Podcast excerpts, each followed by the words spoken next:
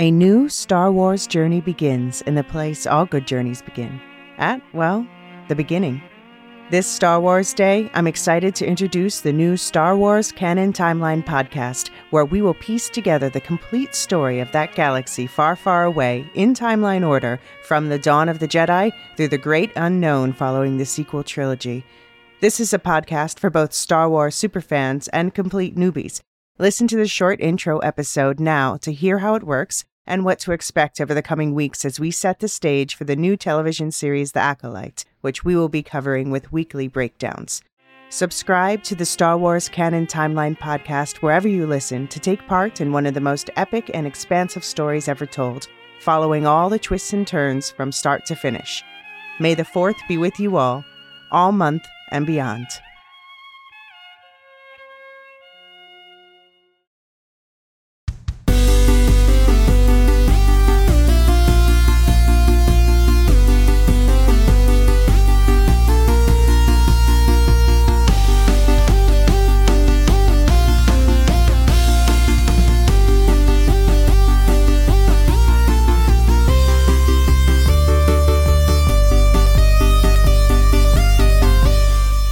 Welcome to the M C U Universe, where the Lorehounds, your guides to the multiverse and beyond. I'm David.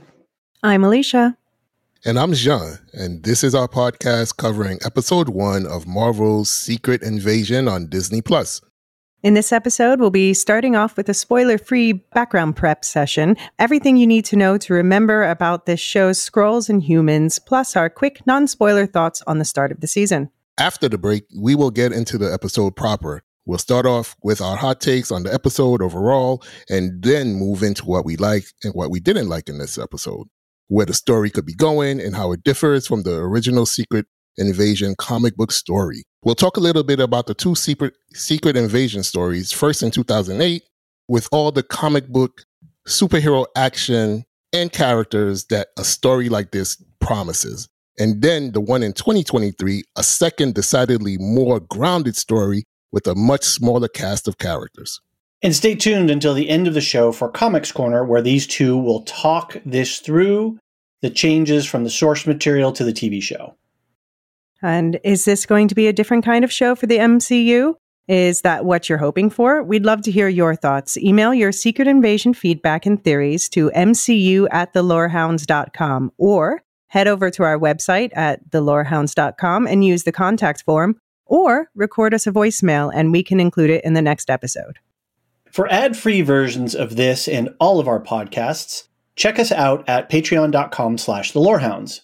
In fact, we're coming up on a one-year anniversary, and we're on a little bit of a membership drive, and we would love to break the one hundred subscriber ceiling by the end of July. We've got some new benefits and a limited edition thank you gift that we're going to be sending to all of our subscribers. We'll cover more details about that at end of the podcast, along with our July programming schedule. So stick around to the end for that stuff.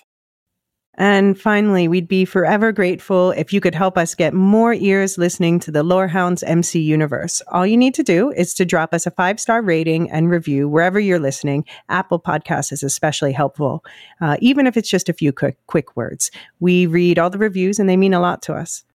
So let's talk about this cast of characters that we have in the series, where they're at as the series starts and where they could be headed, and if any of this jives with what happened in either of the comic stories. The first person that we're going to obviously talk about is Nick Fury. Um, For sure. Let me uh, just start by saying that I've missed Sam Jackson. It was nice to see him on screen. Um, and I kind of dig this older, uh, wounded Nick yeah. Fury. Yeah. Far from the first person that we met way back in, what was it, two thousand eight with Iron Man? Possibly. Is that where he first made his appearance? I think so. Okay. Um, so this is because Coulson way... showed up in the, oh, and we should probably just let everybody know that we're going to be talking about everything in the M C U universe. Yeah. so... Yeah, this spoiler-free section does not mean spoiler for old M C U. Right, exactly. Just for this episode, for sure. Yeah. So...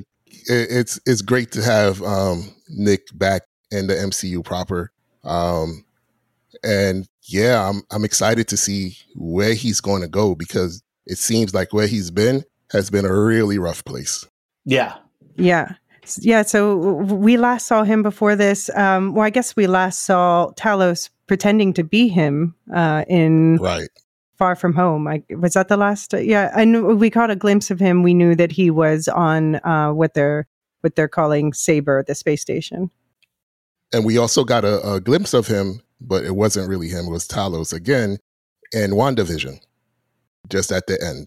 Right. And we know we know that uh, I think it's important to mention that both Nick Fury and Maria Hill, played by Cobie Smulders, they both uh, disappeared in the snap and so returned in the blip. So they both lost five years. Uh, that's that's definitely something that we see looming over the the, con- the fallout of, you know, that when Thanos snapped away half the population and then suddenly they all came back and the world had to, the universe had to adjust twice. And just yeah, to put a uh note on Maria Hill, that's um uh, Nick Fury's second in command, right, played by Cobie Smulders. Yes, yes. yeah I, I was excited to see her back as well, but there's issues, so we'll talk about that in the spoiler section. Mm-hmm. But yeah, it was good. I think she brings a lot to the screen, and and a nice counterbalance to Nick with his scarred face and sort of hard-bitten thing. She's uh but she's pretty hard-bitten as well, so absolutely and, absolutely and any fans of How I Met Your Mother will forever love Cobie Smulders. Okay, Robin from the mall. Yeah. Right. There we go. And um, next one, I guess, is Talos. Yeah. Um, who looks really hurt. Yeah. I, I mean, yeah, the guy, he's been through some stuff, man. It looks like he's really, um, he's well, in some sort of pain here. And yeah, he, we'll he get was, into why. He was, he was promised in Captain Marvel that, uh, he was, you know, that Nick Fury, um, he promised that he, and, and Captain Marvel herself promised that they would help them find a new home after their planet was basically destroyed by their mortal enemy, the Kree. And um, now cut to this however many years later, and we've seen, uh, we saw Talos and we saw his wife Soren fill in as uh, Nick and Maria in Far From Home. And um, yeah, we've seen like them helping out on the human side, but are the humans helping them? We haven't right, seen that. Right. And I, is it, I, maybe this is just me. I don't know about for you guys, but Ben Mendelsohn just for me is uh director Krennic from Rogue One, Star Wars. I just cannot ever get away from that role that he played, going toe to toe with Vader and a bunch of stuff. And uh, he, he is there. Just that power that he had as Krennic just seems to be his aura for me wherever he goes. I can't, I can't escape it. You can't shake it. You can't uh, no. He has so much more personality though in this role, I think, especially. I agree. Yeah, I thought yeah. in this episode, we saw some nice personality from him. That's and also true.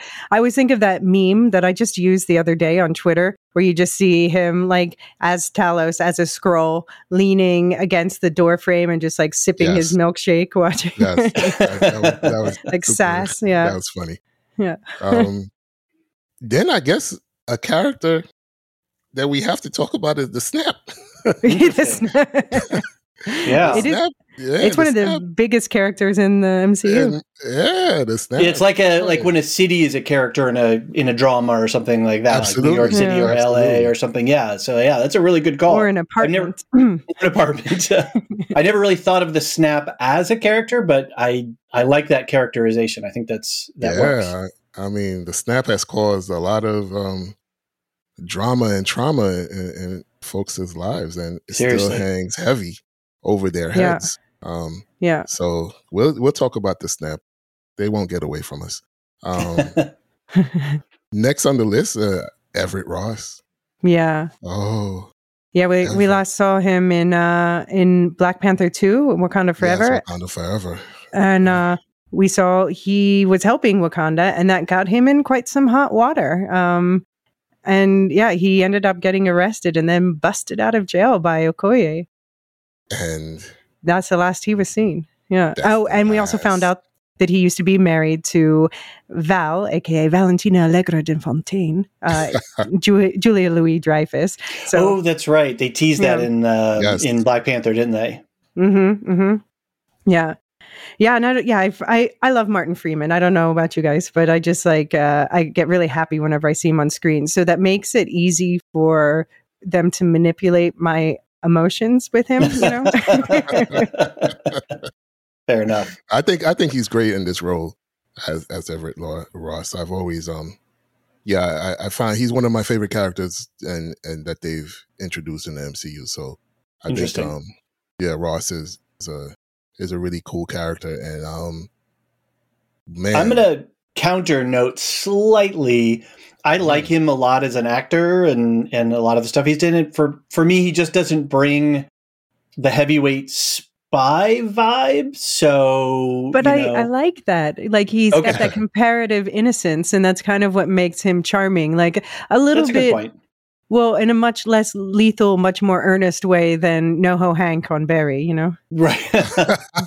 or, or uh, as a counterpoint to um, Nick Fury. Nick Fury, right? Yeah. Exactly. Right. Yeah, yeah, he's the anti-Nick Fury in some ways. Yeah. Absolutely. Yeah, exactly. Yeah, he's Absolutely. a little bit more idealistic, yeah. a little bit more uh, positive. Um, yeah, and he doesn't have the the hard-bitten vibe to him as much. He still has yeah. his optimism and his hopefulness to it. So yeah, I could see that as a counter. Yeah, because Maria's like too counter. sim. Maria's too similar to Nick Fury in that way. Yes. Yeah, yeah, very cynical, very power-driven. Yeah, yeah, yeah. Um, next we'll we'll talk about um a little bit about the Agents of S H I E L D. Um, yeah, where are they? Oh, where are they? There. So it's, yeah, I mean, this is this is technically a non-canon T V show, but it seems to, I think it's it's one that's important for us to keep in mind because, um, well, first of all, so we saw things like, you know, this was where Phil Coulson, we saw him killed by Loki in, in Avengers. And right. then uh, he... Well, he's brought back to life a few times in Agents of S H I E L D. T V show. Um, yeah, yeah, the T V show. Yeah, which lasted, what, was it seven seasons? Uh, a very in quality, but overall, like a very good show. Um, Agreed. But it's a big commitment. Yeah. I I remember watching that really in the in the middle sections and and found it enjoyable for that style of television show where we had, uh, you know, I don't know how many episodes a season they were running, but they were certainly more than twelve to fifteen, I think. And it was more of that traditional... Yeah, like the twenty-two episodes. Exactly, yeah. yeah. Right.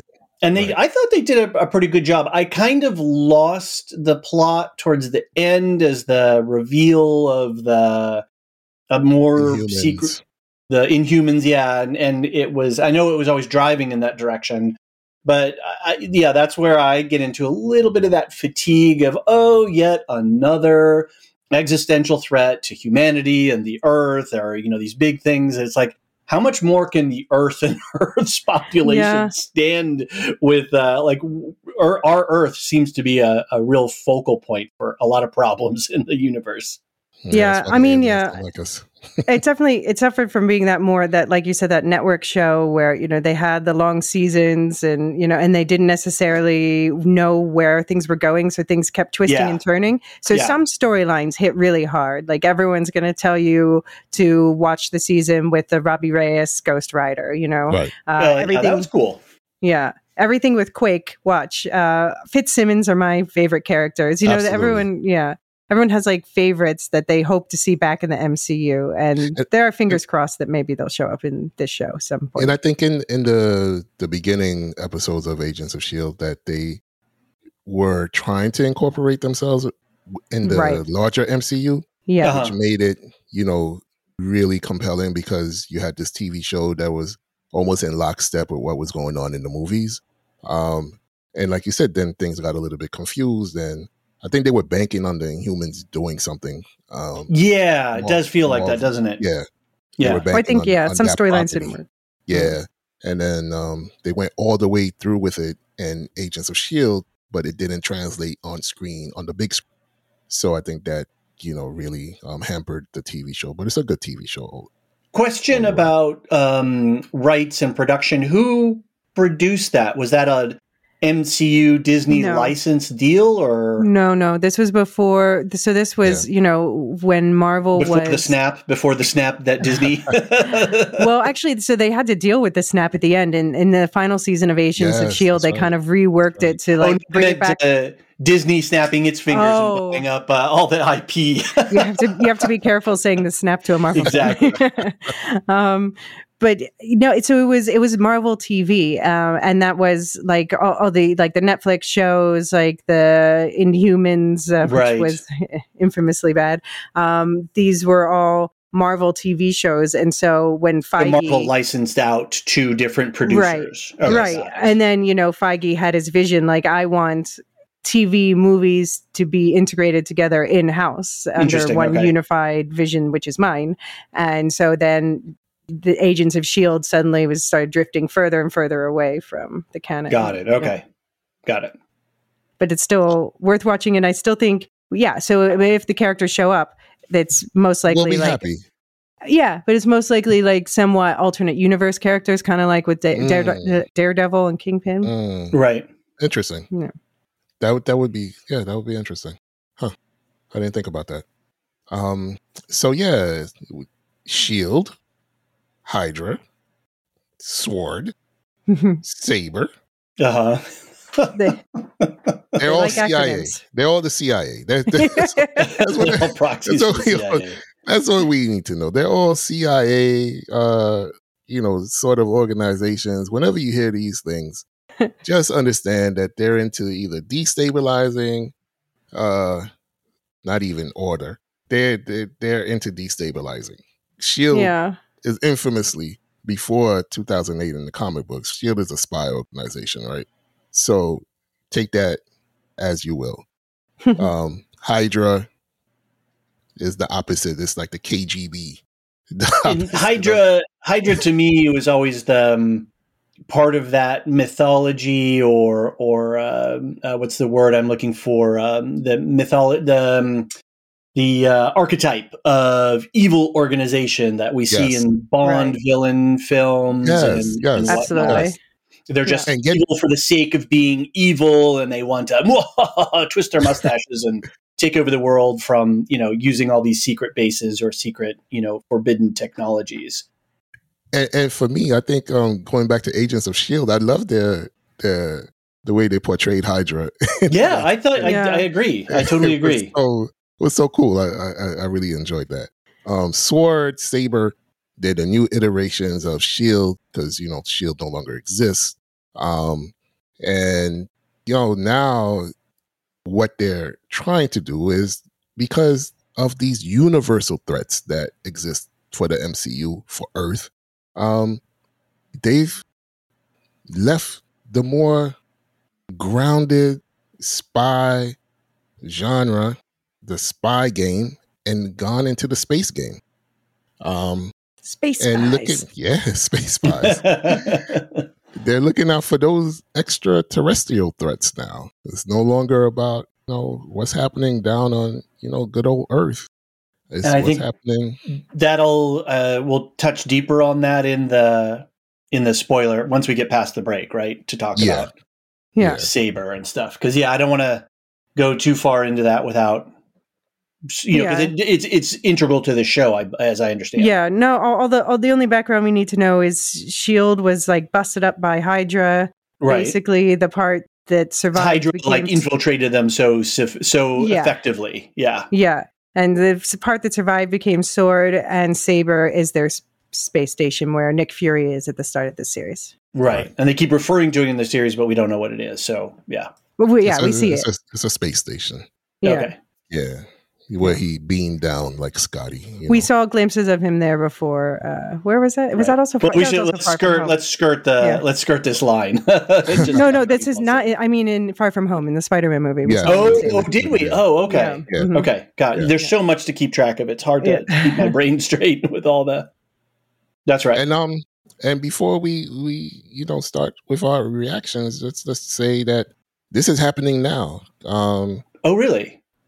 Yeah, the, it's present the day. Timeline, oh, interesting. The, it's present day, and you know, but guess, M C U present day. Pre- yeah. M C U present day. Twenty. Right. Okay. yeah. Um, twenty twenty five. I I guess. Right. Yeah, because um, they because we lost some years with the whole snap. Blip. Yeah, yeah. Snap blip. The snap again. Tell Blippy you snap. What a what a yeah. So, this is where we're at. We're in um, present day M C U twenty twenty-five. That's where Secret Invasion finds us. So everything that's happened, I believe, in the cinema and the movies um, have already taken place. And yeah. um, now this is where we're at in the, this new story. Okay, cool. All right. Well, let's, uh, now that we've got some background context, uh, let's get into our initial reactions. Hot takes for your hot cakes. Uh, Jean, you want to kick us off? Um, I'm intrigued. Okay. By, by this story. Um, mm-hmm. I'm looking forward to unwrapping it. Mm-hmm. Um, I'm looking forward to watching it unfold. And I thought this first episode for me, um, it definitely pulled me in. Again, uh, there are characters, like I said, it was so good to see Nick Fury um, on screen. And I I like this deconstructed Nick Fury. Okay. Mm. So I want to see where it goes. Um, I thought some of the acting was great. Um, Sam Jackson, Olivia Colman, to me, were that their scene together was... I thought it was awesome. Um, also, um, why can't I remember her name? Please help me. Um, Which character? Uh, Talos' daughter. Um, oh, right. Oh, um, Amelia Clark. Amelia Clark, uh, thank you. G'iah, yeah. yeah. Yeah, she, I think she knocked it out the park. Yeah. Um, I was really, yeah, I think she did a great, this first episode, she was, she was really, the standout she was solid, for sure. character for me. Um, so overall, I really enjoyed this first episode. Okay. Alicia. Um, yeah, so, I mean, I think overall, like, I, I have a positive impression. Um, I would say that it was very much like a setting up episode. I do think this could have benefited from um, having a two episode drop in this particular case, but I also see why, with the way it ended, why they didn't do that. Right. Um, I just have to keep reminding myself, you know, we, there's been a lot of talk about comparing it with Andor, and like, you know, as I'm watching it, I'm like, don't do that, because that's not fair to, that's not fair to this show. That's not fair to Andor. That's not fair to yourself. Like, stop yeah. doing that. And also I have to give up, like, I'm deep in the throes of the Silo brain rot. We're going yeah. into like the final episode. And like, I had to restart it a couple of times because I was thinking about Silo, but that's not, that's not this show's fault. It just needs some more time to uh, establish itself. Um, right. I like, I like that it's it's like a story sequel to Captain Marvel, but like a spiritual sequel to Winter Soldier plus mm, Agent Carter, which is which is like a two episode uh, A B C Marvel series that I highly recommend to anyone who likes like Absolutely. World War Two uh, spy hijinks, which I'm not usually into, but I love that one. Um, it's kind of like a Bond noir thing, which uh, and I really appreciate this like more adult but still playful tone for the M C U, and the production values were really high. Um, I was I was very mad about the final twist at the end, but I, I have some thoughts about it we'll talk about on the other side of the spoiler break. All right. What about you, David? I am um, holding... I'm nervous, uh, and I'm holding a strong judgment at this standpoint. I actually really like the comment that you let off with, which is don't compare this to Andor. Mm-hmm. You know, what we, we've talked a lot about, is this the, you know, as Andor is to Star Wars, is Secret Invasion to Marvel. And from that tonal shift and that different kind of storytelling, I think that's a fair comparison. But what I noticed, just as you uh, made your note there about it, is, oh, maybe... my love of Andor and all that it it it uh, reson- how it resonated for me is bleeding over into how I'm approaching this show and looking at it. It is not. It is uh, functionally there's some similarities there, but I think you're right. We have to take the story as the story, not mm-hmm. the you know. It does this stack up against Andor? It's yeah. it's a different world. It's a different I P. It's a different you know uh, production crew. And all that stuff. That said, I do have some concerns about I P-driven, corporate-driven, studio-driven visions, as opposed to letting the showrunners and the directors and the writers have a vision and a point of view. uh, and allow that. So that was the success of Andor, was that Gilroy was, you know, his stature and whatever he brought to the relationship with Kathleen Kennedy, they just gave him the space to execute his vision and and for all of the creatives on that show to work in that that concert. And I'm I, I'm a little nervous with the M C U right now about, is this too corporate driven and and driving mm. the storyline, as opposed to, okay, here's here's your box. This is kind of what we want to achieve with this show or movie. Now creators, go do your thing. Writers, write. Directors, direct. You know, producers, produce. Uh, you know, set designers, design, et cetera. And and I'm a little bit nervous with the show that it felt a little formulaic and it was a little flat for me to start with. That well, said, yeah. the acting and the, the underlying storyline and the characters and the things that they're dealing with are all intriguing for me. I just didn't feel like there was enough salt or paprika or spices on the on the script. It was a very, okay.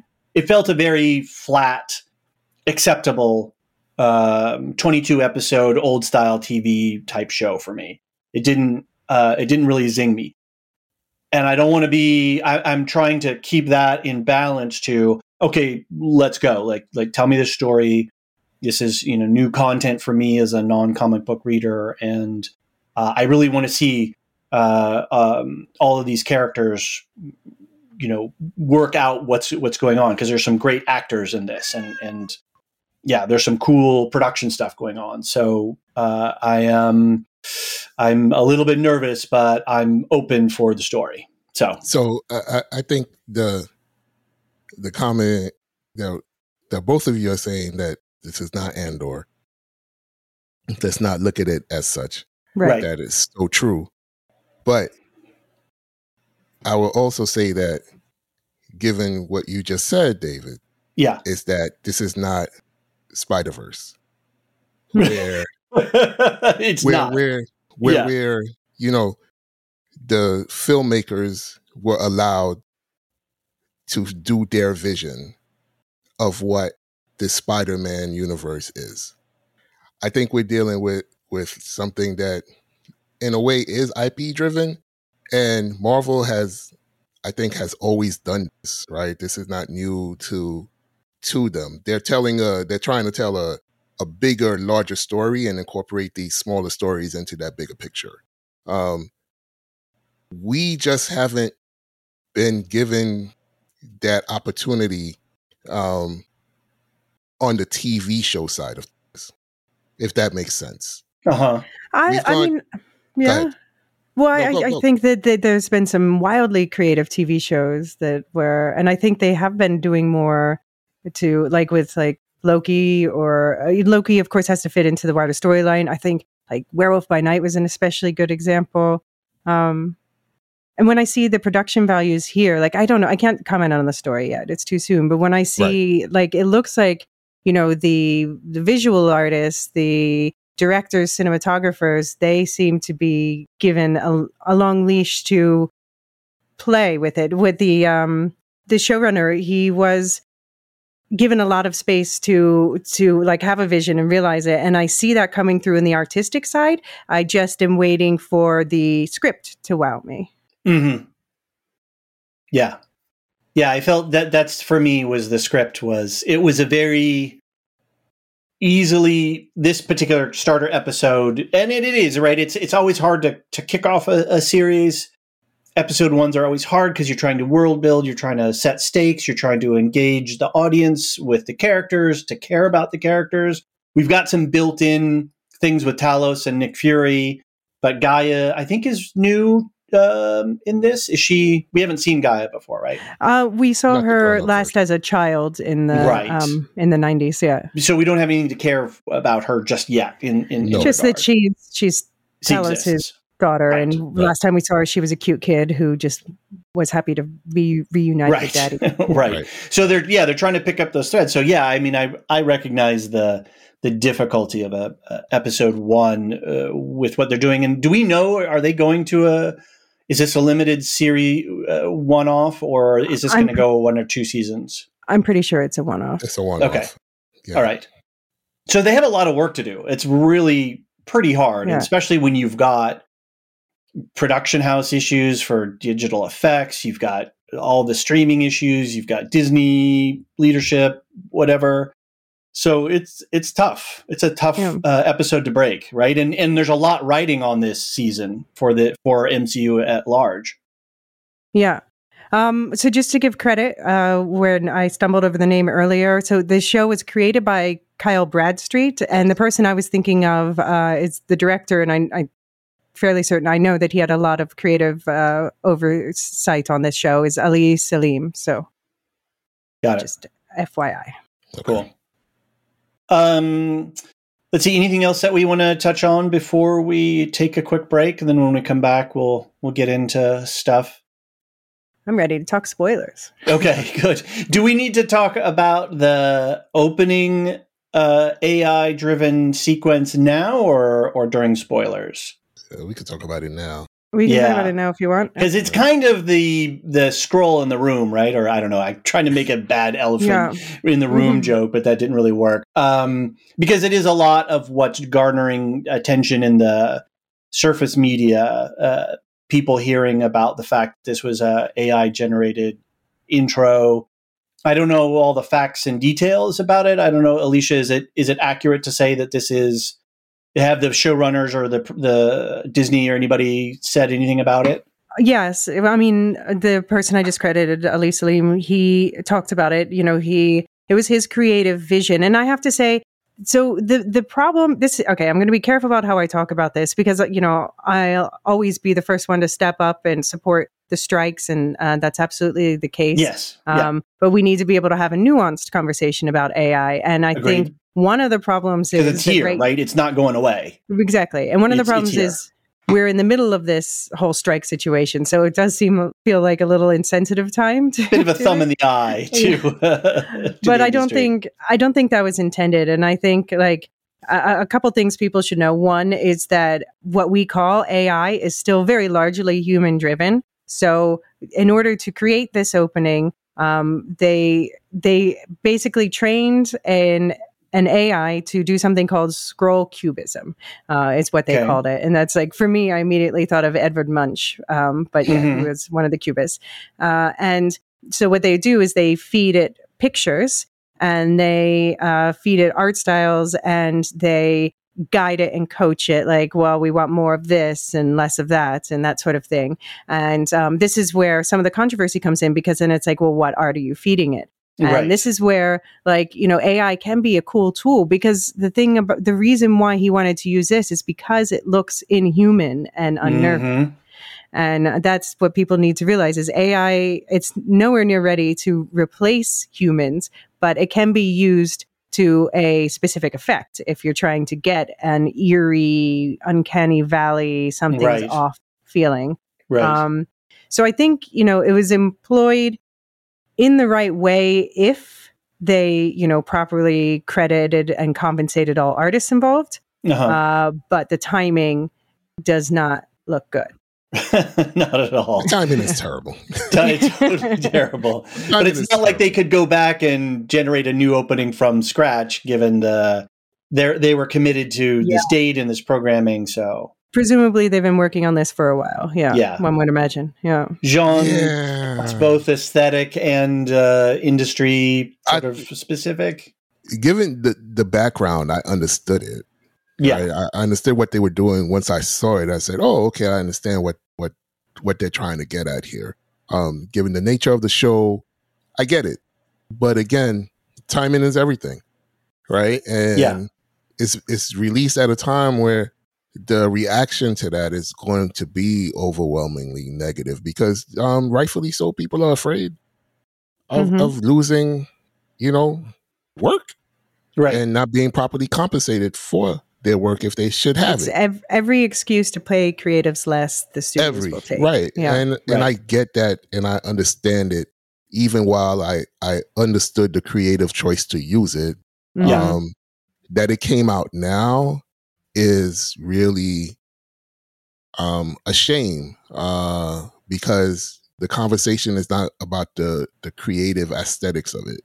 The conversation is about all the things that we're all afraid of happening. Right. Because of and I think of- the the conversation about A I and the str- and all that stuff is affecting how we're uh, judging the aesthetic value Absolutely. Of it. Because I think some of the first criticism I heard was looks terrible, terrible, te- yeah, terrible A I generated art, and it it was coming from a place of bias against A I. Yes, you know, utilizing A I, especially image driven A I, and so yeah, it's how do we separate those those two things? Uh, it's not easy. Uh, and then also, you yeah. know, it's coming on the heels of The Flash, right? Yeah, which had terrible, terrible. Uh, A I effects, or not A I, sorry, visual right. effects, yeah, it, just terrible. So that conversation overlapped mm-hmm. with the initial reaction to to seeing this opening. It was like, what right. what are people doing? Like, you're you're not paying people, and look at the the effects in The Flash, and now you're using A I, and look at these terrible effects. So there was a right. a, a, a conflating of, of of these, you know, complaints that people rightfully. I would say rightfully had, because, you know, The Flash, I don't I don't believe um, them when they say that it was done purposely. Uh, I think they ran out of they, yeah. just, they didn't have enough time because they kept rewriting the movie. Yeah, right. Exactly. So I, I don't believe that it was done purposely. That's yeah. just me. I could be wrong um, again, yeah. but that's just my... It sounds like perfect but I, speak to avoid the right. accountability in an issue, yes, right? Yes, but, yeah. but, but can I ask you guys, like, I yeah. personally, you know, moral compunctions aside, I loved the this oh, opening, like, just okay. on an aesthetic value and yeah, in terms cool. of, and in terms of, like, the tonality and stuff setting the tone for the show.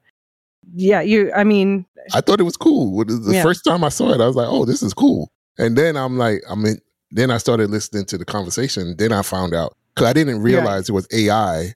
Um, no, I, I didn't until when like, I a, first like an hour it. Later. Yeah, exactly, exactly. Because I stayed away from reading anything. Right. Um, going into watching this first. Yeah, I got um, I got dinged on Twitter, uh, and so uh, then of course as I'm watching it, I was uh, like, ah, crap. Now I can't. You know, you're already I'm jaded. jaded now. You're already jaded. You're already yeah. jaded. So I thought said, it, it was great.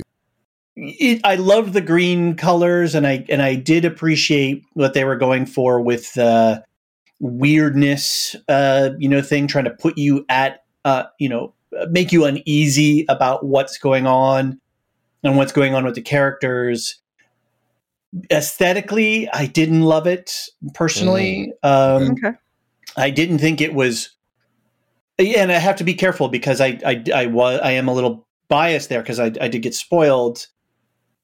At the same time, that the the facial drawings, I really, and the eyes, I really recognize those as A I. I've been using some photographic tools recently to upscale okay. images, and it has A I uh, algorithms. So when it does facial reconstruction, when you're taking an image, say you've got a small image, just a few hundred pixels, and you're trying to get it up to a few thousand pixels, um, it'll really do weird stuff to the eyes. And so I mm. instantly recognized that that facial construction problem that A I grapples with. Uh, and But I thought that was a pro because, yeah, we see like, well, okay, no, spoiler. So.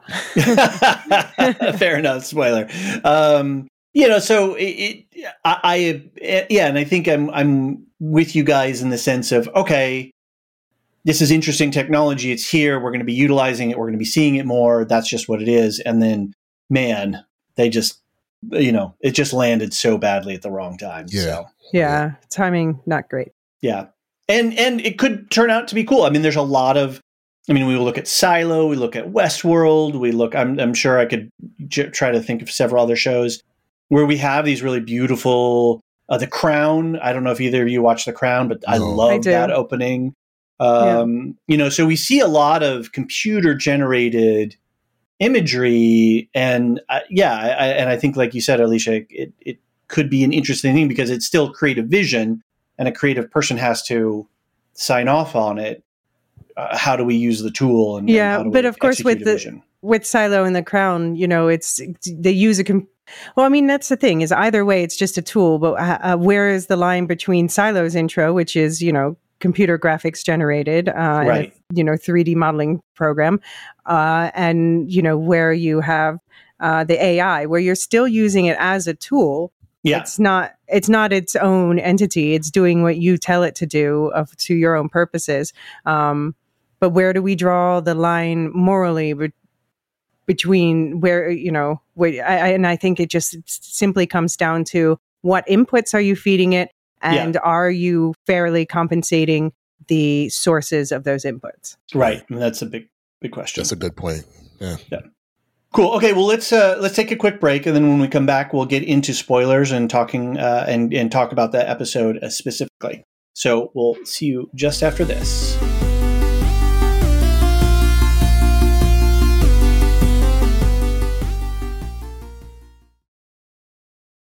Say goodbye to your credit card rewards. Greedy corporate mega stores, led by Walmart and Target, are pushing for a law in Congress to take away your hard-earned cash back and travel points to line their pockets. The Durbin-Marshall credit card bill would enact harmful credit card routing mandates that would end credit card rewards as we know it. If you love your credit card rewards, tell your lawmakers, hands off my rewards. Tell them to oppose the Durbin-Marshall credit card bill.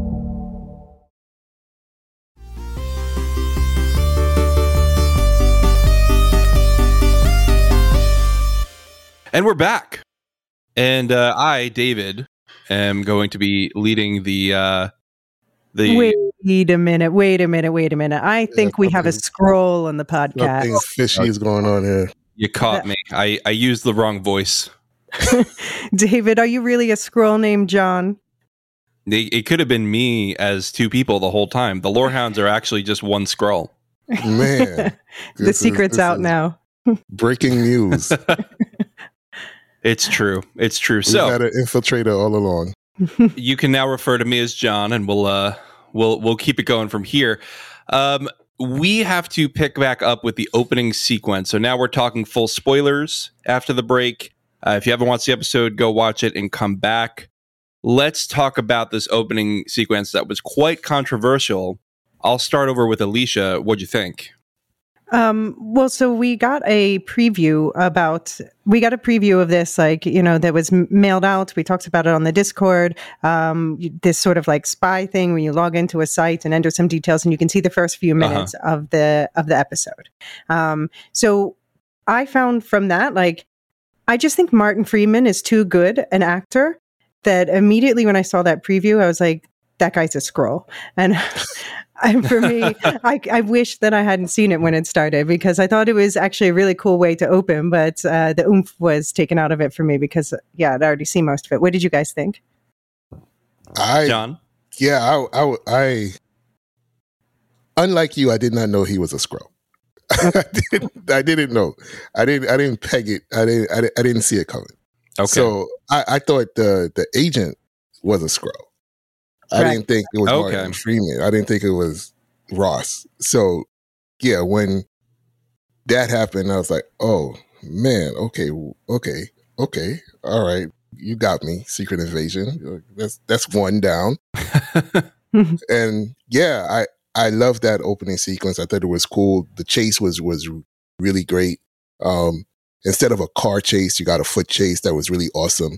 You yeah. know, we, we always see spy Um, genres, spy movies. There's always a car chase or a, a, a motorcycle or something. And to right. have them just yeah. running through the streets and rooftops, I thought that was really cool. A nice little uh, change from from what the genre um, gives us mostly. Well, so, I would yeah. say the rooftop chase is like a throwback to like classic, like Cary Grant spy movies. You know, I love a good rooftop yeah, chase. Yeah, I didn't think about that. Hmm. That's absolutely yeah. You're right. You're right. So um, I, I liked it. I, I, I thought the opening sequence was good. Um, it set up, you know, what we could hopefully um, find out um, about who else is going to possibly be replaced. Um, I thought that was a great place to start. What about I was, you? Cool. John, yeah. How did you feel? Yeah. So I, uh, as soon as Martin Freeman started acting a little sus, I knew he was a Skrull. I was just waiting for him to take the mask off, basically. And uh, I, uh, to give a little background of where I am, where I am with Skrulls, I did watch Captain Marvel back in the day, Uh, I was lost on some other things, like Fury being off planet uh, as as we got in here. But the Skrulls I was familiar with, and I did understand the whole idea of, okay, Captain Marvel and Nick Fury said they were going to get a home world for him, didn't really do it, and now we're dealing with the consequences. So I was pretty excited to see how they were going to factionalize these Skrulls. And I think it became clear very up front in this opening sequence, this is not a unified front. And I thought right. that that was a great way to really introduce us to this world and the conflicts that we're going to be exploring here. Yeah. Yeah, I was I was bummed, though, that um, that we lost H M. Prescott, who's he's played by Richard Dormer, who played Beric Dondarrion in, uh, in uh, Game of Thrones. Yeah. Um, he just has like such a cool voice and, I don't know, such a cool presence. And I was really excited to see them and him in that teaser. And then, yeah, okay, fine. You already took away one of my darlings. We'll obviously get to the other one. Um But he did. He did get. He did show us like the. He laid the groundwork for the whole Skrull plan before he went. Uh-huh. So thank you for that. So this whole idea that they're trying to foment this global civil war, so that all the humans will fight each other and the Skrulls can like reap the bounty of. But yeah, my question about this plan though is like, aren't we not afraid of nuclear war destroying the planet that they want to take over? Great question. Um, I wonder also if the showrunners expected a civil war to be evolving in Russia uh, right. during this uh, this show's run. Uh, quite a coincidence, but uh, yeah, great question. Do they need like what is it? What does a Skrull need to survive? I guess is my question.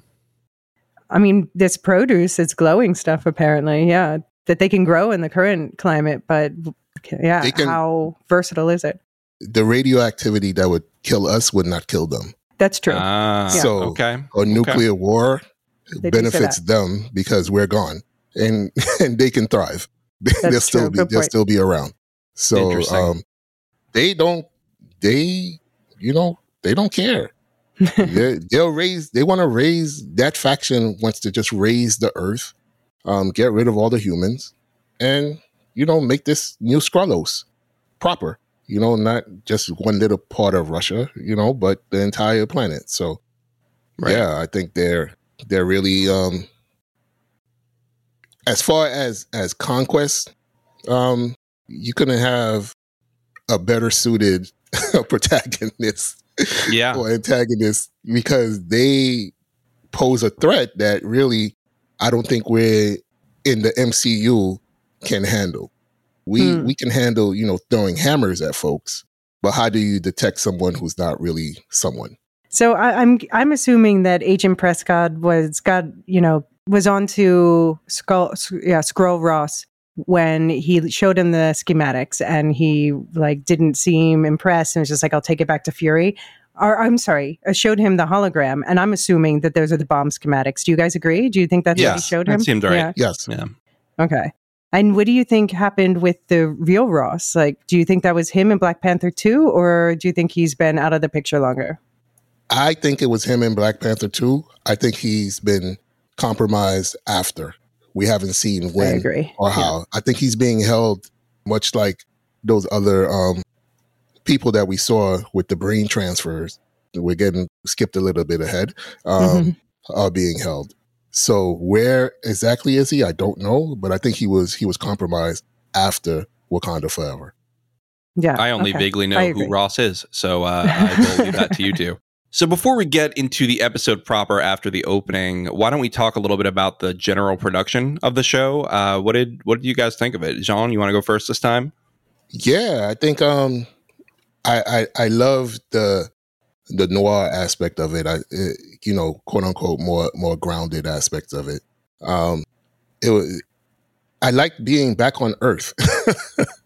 You know, I like being back in a city. I like being, you know, the the, you know, this black man walking through the streets of of, you know, Moscow. I think it's Moscow. And yeah, it's Moscow. Yeah. And and he's standing out.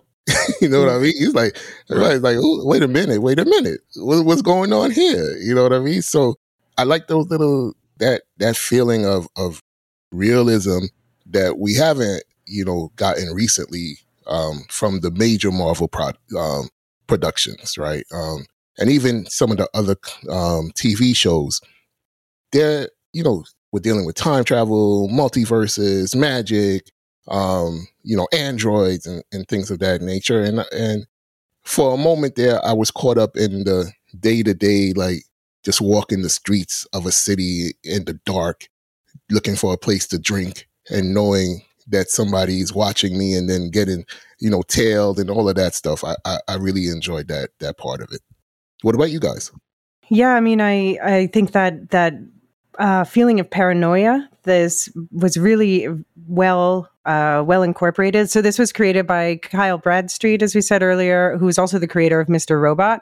Uh, so that's very much like a noirish, paranoid kind mm. of thriller. So uh, he's bringing that energy. And then, you know, we have some of the clo- the classic tropes like people staring, you know, creepy kids with the slow bouncing ball who turn out to be aliens. Um But then, yeah, I just really liked also the camera work that they did, that it was often, you know, they would get uncomfortably close to the subject and then, you know, suddenly swing out wide. And uh, the angle would often be tilted to like almost like a Dutch diagonal angle. Um, and they would be like these sweeping motions with the camera. So they're just constantly trying to disorient you and, um, you know, to show you the plays of power and to make you feel a little uneasy. Uh, and I think, yeah, they, they did that very well and captured like visually the production design of, you know, these classic sci-fi, like Close Encounters, V, World War Two spy dramas all mixed together with like these rich vintage color gradings and, uh, and this like detailed, like more grounded lived in set design. It's not at all cartoonish. Um, so yeah, it was, it's, was very mature for me, and and the sound design also reflect that with like some uh, rich natural um, mixes of like like we got the spaceship wah, wah, wahing with the crickets of my youth layered over each other, and it just I don't know I could just listen to that for hours. Yeah, cool, cool. Yeah, I know you guys probably talked about this before I came in, but I mean it was me as David, but, right? Um, I really hated the A I intro. But I did think that I understood what they were going for, and it did prime me to expect more unsettling things mm. in the episode and expect things to be slightly off and be looking for things that are slightly off, which is why by the time I got to Martin Freeman acting weird, I was like, oh, he's a Skrull. That's it. That's it. Anyway. Yeah. Speaking of Skrulls, I think it's time we do some talking about them. Uh, I need some details because I'm new to this. I don't know much about Skrulls beyond what happened in Captain Marvel. Can someone tell me what the heck a Skrull is? Jean, you're up. Um, uh, alien species. Well, I got it. that. Alien species. And okay. Inherently, what they can do is shapeshift. Um, okay. They can... Uh, see something and become that thing, whether it's a human being or a cow. You know, there's a very famous story in, in Marvel Comics of the first Skrulls that, that, you know, landed here, and they, you know, they were cows for for many, many years, just sitting oh, and watching and chilling. Yeah. Yeah. Right, just sitting, watching and chilling as cows. So, um, yikes. Yeah, they can, they're stronger than humans. Um, I wouldn't put them on the level of a Thor or, you know, uh, uh, average Skrull is not as strong as Thor or the Mighty Hulk or something like that, but they're much stronger than humans are. They're faster than humans. Um, they're longer lived than humans. So in every other way, they are superpowered um, people. Yeah. Yeah, and they and they have those those mime machines that we saw. We saw that they were reading uh, Carol Danvers' memories in Captain Marvel, and in this yep. show, we saw them like using it to kind of knock people out, but then also so that they could, because they can. What? How is it in the comics that they can they can do like the most recent memories of people? Yes. But mm. this they seem to be able to go deeper somehow and so, get like again with with a spacefaring race, um, mm-hmm. they're much more advanced than human beings are. Um, and so, you know, they've built starships. The, you know, they they have technology that human beings don't have. We don't currently possess. So, yes, they can read. They can, they have machines that can read minds and and put those memories into the Skrull imposter, so they can walk right. around um, and credibly be um, David, right? And, right. and know everything That's about how I do David. It. And know everything about David and know all the little intimacies. And yeah. But there's always something a little bit off. And that's where I have to credit Martin Freeman's performance this episode, because I think he was just like not quite the same Agent Ross. You know, he's just a little more prickly, a little more, you know, annoyed. That's yeah. the thing. Do they have those human traits? I think so. Yeah, right. Definitely. Yeah. Is that is that a, is, that's the off, right? They can have your memories, but do they have the human traits, the the little things that make human beings human beings? Well, I think, but it's also like it's a different individual, so they just might have a different personality than the person exactly. they're pretending to be. Yeah, exactly, exactly. Right. Um, is is a person the sum of their memories, or is it something else? Right. Right. right. Yeah, that's that's a good question. Um, so those are those are the Skrulls. Basically, we know from Captain Marvel that you know their homeworld was destroyed by the Kree uh, after a long, long war between those two races um, for control of of parts of the galaxy. Um, and here they are, uh, thirty, thirty-five years after Captain Marvel, um, still in search of a homeland, of a new planet to call home. So why not the one that they've been stuck on for the last generation? Seems reasonable so, to me. So we know that the premise of this show is that there's going to be Skrulls popping up in unexpected places. Do we think that this was like a fallout of the blip that they started infiltrating? Uh, mm, that's a that's a good that's a question. question. Like, are you saying somebody's missing from the blip? Oh, great. Let's just uh, be that person for a while. Yeah. And then what happens when that person shows back up? Mm. Mm. So are, are there, how many Peter Parkers are there? That's the question. That's a great, as long as nobody knows about them in this universe. Right. Right. Yeah. Uh, I don't know. I mean, I think that's a cool idea. I, I guess my only question with that is how do they get their memories then if they took someone who was already gone? Yeah. I mean, I guess, yeah, you have to, oh, and it has to have been someone that they've seen too, because then. Right. Right. Yeah. Hmm. Wow, that's that's you know, a good question. The blip, man, I'm telling you, out of although, control. Can can they copy if they see like video footage of someone? Right. Like, I uh, don't think so. No, it has to be. I don't think somebody so. in person. Yeah. yeah, I believe they have to see someone, you know, in person. Okay. And uh, the reason that they can't impersonate, you know, Iron Man or Captain America is because they couldn't afford Robert Downey Junior or uh, Chris Evans. I was like, yeah, superpower. Oh, okay, yeah. Well, actually, yeah, Iron Man doesn't have superpowers, so. Yeah, so that's a good question, actually. Can they mimic superpowers? No. Okay, so they can question. imitate yeah. your body, but they can't imitate right. your powers. Not the average um, Skrull. Right. The, so they the can Skrulls, imitate, they can imitate no. Bruce Banner, but they can't become the Hulk. Exactly. Not the exactly. epic Skrull. Yeah. Okay. Good. Good. In, good in uh, comics, piece of detail there. In comics, they did create a being that was the sum parts of the Fantastic Four. Okay. Right? Um, the Super Skrull, but oh. that was someone who was engineered specifically to have those powers. So regular we don't have Skrulls, the budget for that here. Yeah, we don't. we don't, and we haven't even introduced the Fantastic Four. Yeah. In the M C U. I mean, it feels. It feels like they're taking a more grounded approach with this one. So they are, they are yeah. a lot of superheroes that we're not. I don't think we're going to see guys and gals flying and shooting yeah. lasers and hammers throwing and yeah. I don't think oh, we're going to well, get that in this. We'll see if we get that Marvel finale. So oh.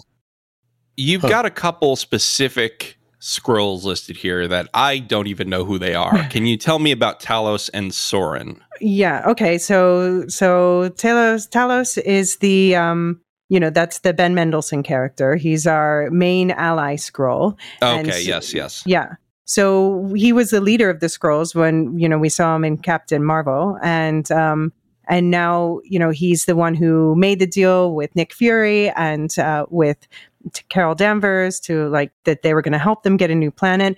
But now we find out that as, of course, time has passed and this promise hasn't been delivered on, there's more and more Skrulls who are becoming disaffected and, you know, and thinking, well, they're never going to do it. So we have to take things into our own hands. And so they've uh, ousted Talos from the Skrull Council. So he's now an ally of the humans. And, um, and also recently his wife Soren died. So we last saw Talos and Soren in Spider-Man Far From Home impersonating uh, Fury and Maria Hill. So, uh, yeah, and now she's she's passed away. This is the event that calls Nick Fury back to Earth. Um, and, yeah, also their daughter, who we last saw as a child, uh, the Emilia Clarke character, G'iah, she has run off away from home, uh, doesn't even know at the start of the episode that her mother's died, and she has joined the rebels, the rebel Skrulls, who are led by Gravik. Um And Gravik's the guy that you see in the trailers who you keep seeing different copies of where they all stand mm-hmm. up in the restaurant and stuff. That's Gravik. And he's he's now the new leader of the Skrulls. And uh, he's set up a new home in New Skrullos. Uh, so that's where we see the kid go up and says, "And what are you looking for? I'm looking for a home in my own skin." So people got frustrated. The Skrulls got frustrated with the diplomatic approach of Talos. They sort of went to this populist leader who says, right. you know, let's let's make... the Skrull's great again. Let's uh, get these guys ruling the planet here. Um, I really loved Emilia Clarke's performance in this. I thought that this character clearly is the center of the show, of a person who is genuinely conflicted between the two sides. And I, yeah. I think that watching her journey is going to be probably the most interesting part of this show. Because will she side with Talos? Will she side with Gravik, or will she find a third way? Right? Yeah, I agree. Yeah, I think that's going to be the narrative drive. Yeah, man, um, I agree with you both. Um, I totally loved her portrayal. I think um, not knowing that her her her mom died and seeing that reaction was yeah. really was really great. She did an mm-hmm. awesome job. She played it uh, really well. Yeah, especially, you know, keeping a straight face in front of her dad, then hiding and having yes, an emotional moment. Yes, that was really yes. perfect to the person that I think they're trying to tell us she is. So yeah. human of her, right? Yeah. Ooh, so, so human. So human. And, um, yeah, she, she did a, a really good job. And I, and I, you know, I don't know where she's going to fall like you. I don't know if she's going to stay, you know, with this plan of just eliminating all humans, or she's going to turn back to her family, or does she indeed find a third way. Um, yeah.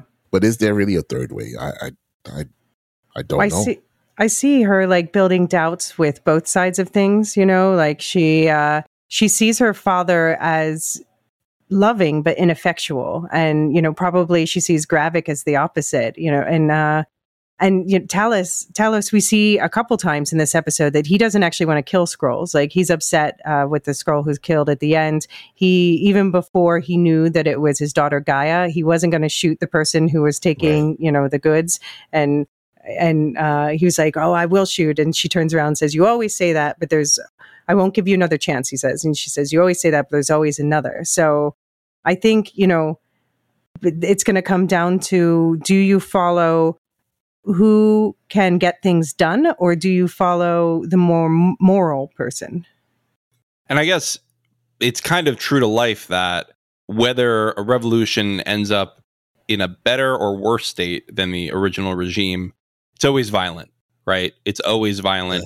There's always choices that the actors sacrifice their morality for. I think of Andor with Luthen saying, you know, I, I, I'm, selling my soul. I forgot how he phrased it, but you know, I, I, I kill my own soul for a future I won't live to see. Right. Right. I'm and, um, my life. Yeah. Yeah. yeah. So th- but, this but, idea that, you know, maybe, maybe Gravik will do all these immoral things, and maybe G'iah knows it's immoral, but she feels, and I'm not saying this is right, but I think maybe she feels that it, it's necessary for her to sacrifice her own morality so that the next generation of Skrulls can have a home. But but will he sacrifice himself? Right? Gravik? Yeah. Gotcha. That's that's yeah. that's the that's yeah. the that's the yeah. thing for me that mm-hmm. we want to I want to see play out is, okay, he he's cool with sending people on these missions, and he's cool with picking up the scraps after the missions, but is he going to sacrifice for a future that he won't see? Is he willing to take that? they didn't give us a, a deep view of him this time. They no. kind of just like teased us with his looming presence, but we don't quite know what kind of leader he is yet. So that remains to be seen. And, and I think that's something she's going to have to figure out too as well, right? Like, this guy yeah. is, is giving me all of these, you know, hopes and dreams and, and a lot of nightmares to get to those hopes and to, to find those dreams. But is he going to sacrifice yeah. as much as I'm willing to sacrifice? Because like you said, she's fa- sacrificing her morality, right? Because right. we don't think that this is what she was ingrained with as a child by Soren and Talos. Definitely right? not. So... Yeah. Yeah. Yeah. And, it, and it's interesting that they're picking up on like this theme that was kind of present in uh, Falcon and the Winter Soldier, but I think definitely got messed up when they had to do the pandemic rewrites. This whole idea of like, are these people, are they the resistance or are they terrorists? You know, is Talos, right. is he an ally or is he a collaborator? Um, and can we, you know, can we play the blame game? I feel like the comics version, the the Skrulls are more unabashedly the bad guys, and you know it creates, when you're from a storytelling perspective, it creates another opportunity to just blame some outside force that comes in and messes everything up. And I think in real life that's something we do far too much of. So I like how they set up in Captain Marvel that the, they gave the Skrulls this complexity, and I'm really hoping they lean into that, into showing, you know, that it's not uh that they're not just the unabashed bad guys, that they they have a, a real point of view, uh, and that we can sympathize with them. And and the thing is with with the, the comic story and and this story, they're in the comic story they're, they're looking for a home as well. Yeah, you know what I mean. They you know yeah, they didn't, that's they true. Didn't just they didn't just come willy nilly saying, "Oh, I hate you, Earthlings." Right. You know, like Mars attacks. was, right. You know, it, it was it was different. It was like, yo, we need someplace to call home. This looks like it's a great a great place. You know, um, it's already populated. Well, you know what? Let's get rid Tough of these. Titties, yeah. Let's get rid of these folks, and you know, and we'll stop our uh, space wandering ways for our people. Um, so, and both stories, both, you know. They're all looking for a place of their own. Right. Um, how they go about those things are strikingly similar. Yeah. In the T V show and in the comic books. They added the extra layer of nuance just by, you know, having it that they depended on Earthlings yes. to yes. do something for them, and they just were let down for decades. So then you exactly. haven't, it's easier, even easier to understand where they're coming from. Yeah. Exactly. Yeah. Speaking of finding a home, new Skrullos. Home in my own skin. What is the deal with this? What do we think about it? How do we think this place will function throughout the series? It looks terrible. I mean, it looks like the the people who are, you know, the refugees, they call them, they look like they're having fun, like out playing around and, you know, having Hot a take. Good time. But the warriors... behind the closed doors, uh, they and it's interesting that, you know, so the warriors think they're like saving everyone, but it's also they're the only ones who aren't living as Skrulls, so they're the ones who are right. distancing themselves the most from the people they're protecting. Right, it's it's Luthen burning the soul to, for the next generation, right? They, the, it, it, yeah, it just it looked bad, man. it, it just looked bad, like the, the everything. Of, For a, such an advanced um, race, for what they're calling new Skrullos to look as bad as it does, has to have some sort of greater meaning to the story. Yeah. Right? Okay. Because there's yep. no way that, you know, coming from, uh, you know, from space and having a planet of our own that, you know, with all of the the technology and all the advancements in arts and science that they must have had, right? For yeah. them to call this place the new Skrullos. And it looked, you know, it, it looked like, you know, Chernobyl. yeah. Well, I think that that sort of emphasizes how much it means to them to live in their own skin, right?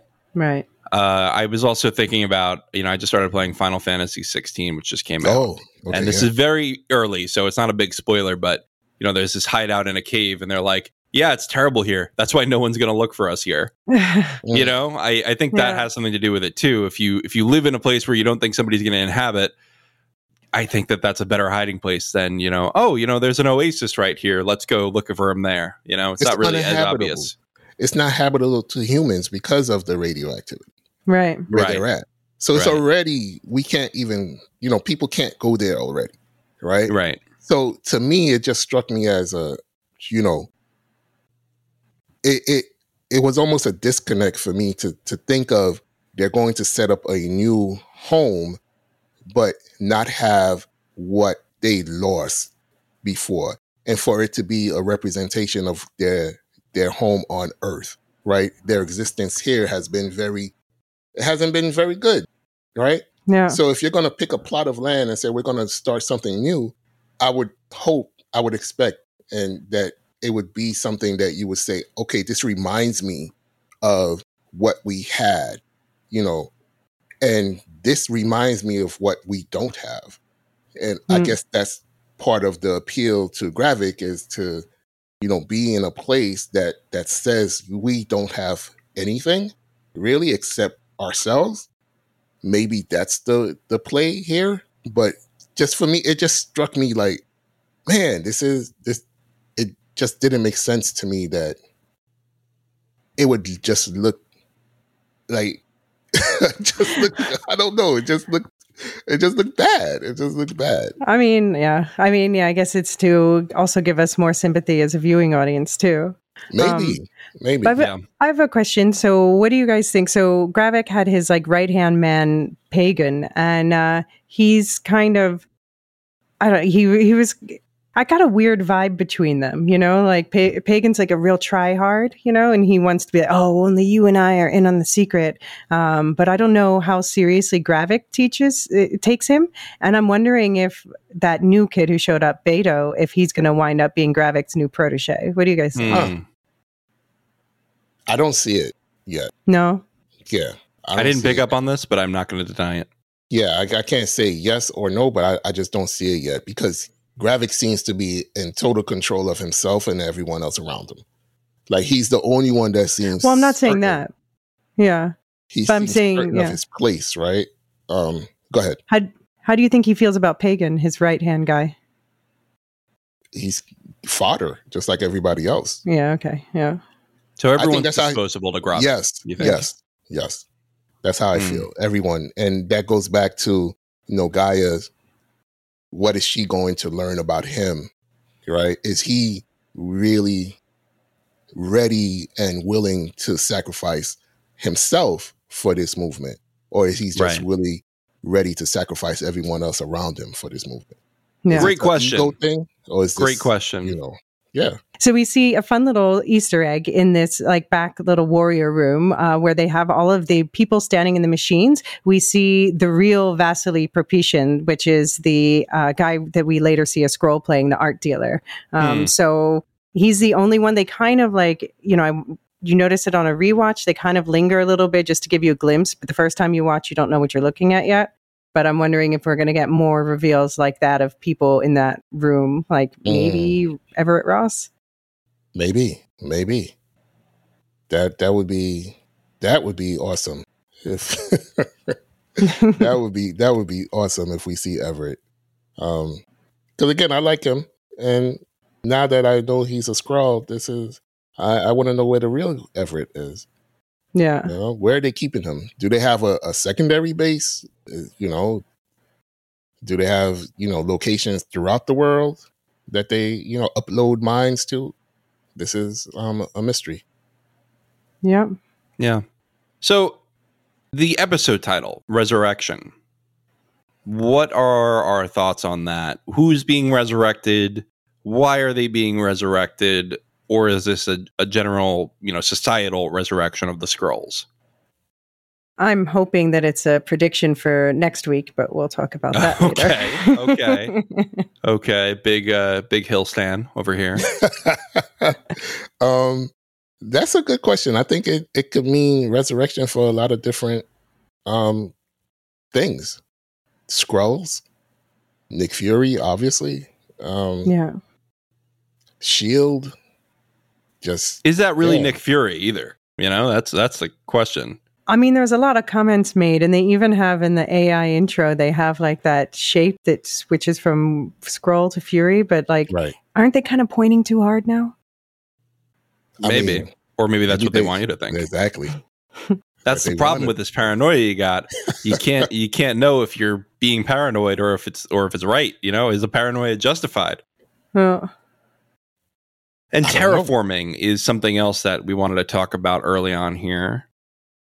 I mean, yeah, I think it's just uh, like I, that's can they take a nuclear fallout of the planet, presuming we don't actually blow the actual bulb itself, uh, and can they terraform it into new Skrull- Skrullos with their, you know, special glowing produce? And I guess, yeah, I guess they probably can.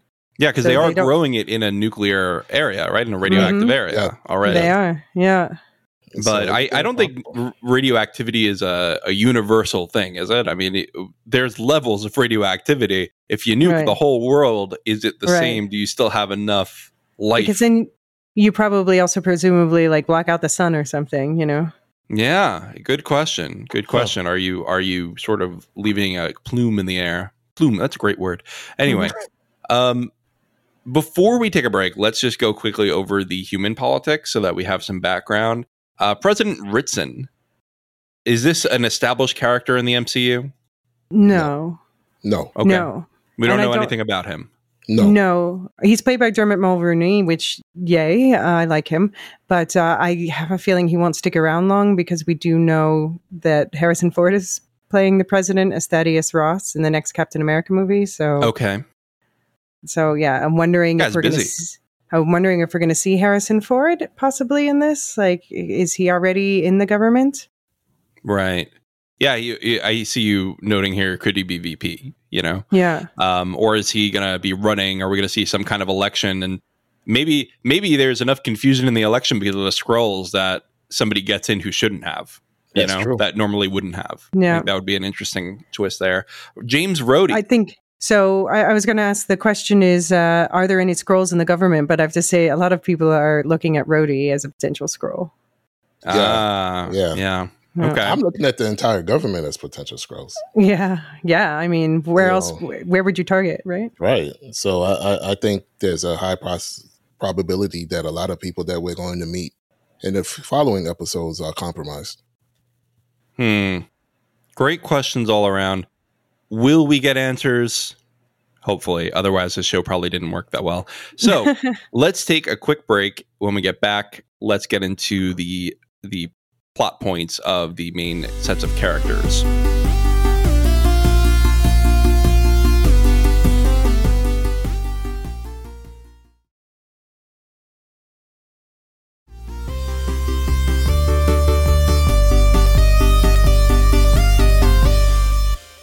And we're back.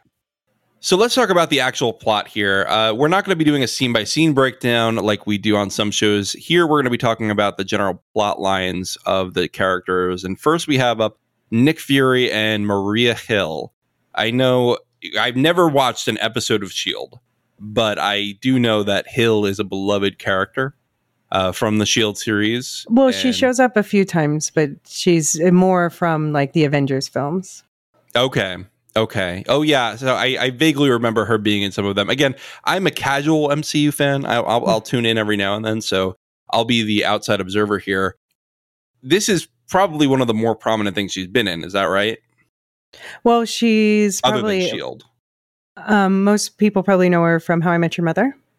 Right, right, right. Oh, I mean, I mean yeah. the character. Yeah. Oh, yeah. Okay. Yeah, yeah, yeah. yeah. Well, no, see, I know, I know is... Robin Schabotsky. yeah, you know, okay, household good, name. Good, good, Let's go to the mall. Come on.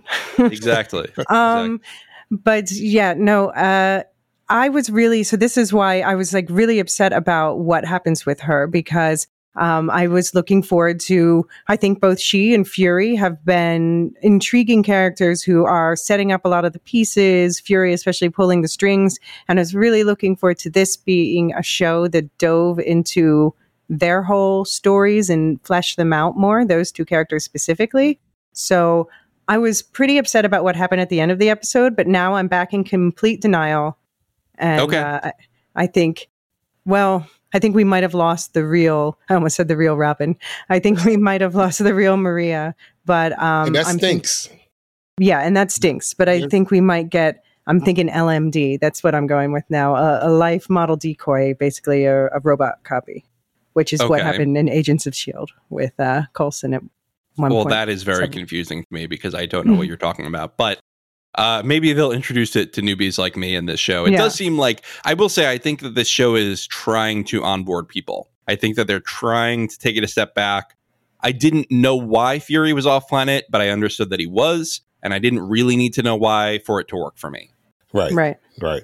For me, um, I, I agree. You know, Maria deserves much better. So we'll, we'll, we'll get into that. Um, but what stood out for me was, was Fury. Um, when they say you've changed since the blip, like, yeah, it makes yeah. sense. yeah. It makes sense. Yeah. Like, we really haven't, you know, talked about what happened to people who came back in a real way. Like the characters that, that you know. So he, w- he was blipped off? Yes. He was blipped. He was one of the... Okay. Both of them were blipped. Um, okay. Interesting. The M C U has not really dealt with those characters to say what is going on since you've gotten back. What What's changed about these characters since in an instant they were they were gone, and then in an instant they were back, and it's five years later. You know, all of these mm-hmm. changes have happened to the world around. Um, it's I think it's really... Uh, a great way to show Nick Fury being different from what we've known him as. He's not as sure of himself. He's not as in command as he was. He looks beaten down. He looks, you know, like he's lost five, six, seven steps, not even just physically, but also mentally. Um, he just looks old and, and sad, right? Mm. And that's not something that we normally get from the M C U. Uh, yeah. And yeah. I think that's well, I think that's a great plot to to try to unspool, to see the the inner workings of this guy that put together this entire, everything that we love about and the Marvel Universe, Nick Fury put together. No, it's yeah. true. It's true. They basically Logan'd him, you know, yeah. uh, with, uh, yeah. with Wolverine. Yeah, absolutely. But do you notice, like, I got the feeling he's kind of letting people underestimate him to a certain degree right now. Like, for instance, when he went to talk to uh, Olivia Colman's character, Sonya um, Falsworth, he he let her think that he didn't know what was stolen in the heist, even though just the scene before, Maria had just told him that. So he definitely knew. So I'm wondering if, like, he's setting things up to, I don't know, playing the old man to... Uh, He's doing the Willy Wonka, right? The Willy yeah. Wonka entrance. Yeah, yeah. He's riding the cane, and then he's going to do a front flip, and that'll be fine. yeah. Everybody will cheer. that's that's that's one of my low-key predictions. We'll see how that plays out. okay, okay. Specifically, the front flip, obviously. Yeah. okay, okay. Samuel L. Jackson does a front flip. Uh, we haven't seen that since Mace Windu, have we? Yeah, it's, it's been a while. It's been a while. Um, yeah. yeah. So I, I I really enjoy his portrayal. I I, I want to get to know, you know, why he felt it necessary to to stay away from Earth from for as long as he has. He hasn't set set foot down on planet Earth in the years. Mm-hmm. Um, and and again, when she says, you know, you've changed from the since the blip, it makes sense to me. Yeah. I think I would have changed too. Yeah. And how brutal was that final meeting between, just knowing it was their final meeting between Fury, Fury and Maria before she thinks he shot her. And she's, and she's like, um, she's being really hard on him, which probably is fair, you know, so kind of abandoned her. Yeah. Um, but then he said, like, she, she talks about him coming back and he says, I owe it to Talos. And she said, are you sure you're not talking about somebody else? Who do you think she meant? Do you have an idea, John? I, I don't. don't know anything, mm-hmm. so don't. don't ask me. That, that was a that was a question that I had when she said that. Like, yeah, who was talking about. So I really don't know. Um, at is first it, I is thought, it Talos' wife? Is it? Uh, I I'm forgetting her name now. Soren. Soren. Soren. Uh, no. I don't think so because she's dead now. Yeah. Right, I really, but I mean, like, it, it, is he saying you know, I owe it to somebody else. Um, f- and it's it's to her. I feel like that they were setting up a tease. It's going to be explained later because uh, I, I think it was too cryptic. Okay. I think, so yeah. When she first when she said it, the first you know thought I had was him being back on Earth was Tony. Mm-hmm. Okay. Like, I owe it to Tony to to come and to come down and and fix this because he's not mm. here. Or Captain America on the moon. Right. So I, I, I, I kind of felt yeah. that that's the first thing that I felt was like, I think he's talking about maybe Tony Stark having passed away because that that's who would normally, you know, take over or, in these world threatening, you know, situations. So oh, yeah, yeah, that's that's the first thing that I thought about was he's he's thinking about Tony in this moment. Like, what do I have to do in order to save this planet? In the way that he did. So, but again, I, I'm not sure. I was thinking about like maybe a secret like family member or friend that he was like a child or a friend he was helping or something that he abandoned and needed to come back and help. I don't know. It's a no. good question. It's yeah. a good question. Hopefully we get the answer. So like um, John so. said, this has been a failure. Even if we don't get quote unquote special guest star Maria Hill. I, I flipped up, I flipped off the television Man. when they threw it uh, that up because Man. it's her bleeding out on the pavement. Special guest star. I'm like, no, yeah. come on, no, come on. This, let, can we talk about that? Yeah, of course. I mean, we. I, it, I, go ahead. If if she if she didn't die, I'm I prefer that. But then it's kind of like a fridging, but or maybe it's like this sort of like the Groot death, where like the original died, but we get a copy. So, um, but then it's kind of like uh, I don't like the fake outs. But then otherwise, is it a fridging? Like, did she just die to motivate Nick? Yeah, that's that's my biggest problem with this episode. Mm-hmm. Like. Is her death the thing that catapults him to being better? yeah. And yeah. if that's the case, this is already a failure. Yeah. Yeah. I mean, the woman always dies trope is truly a, a plague on media.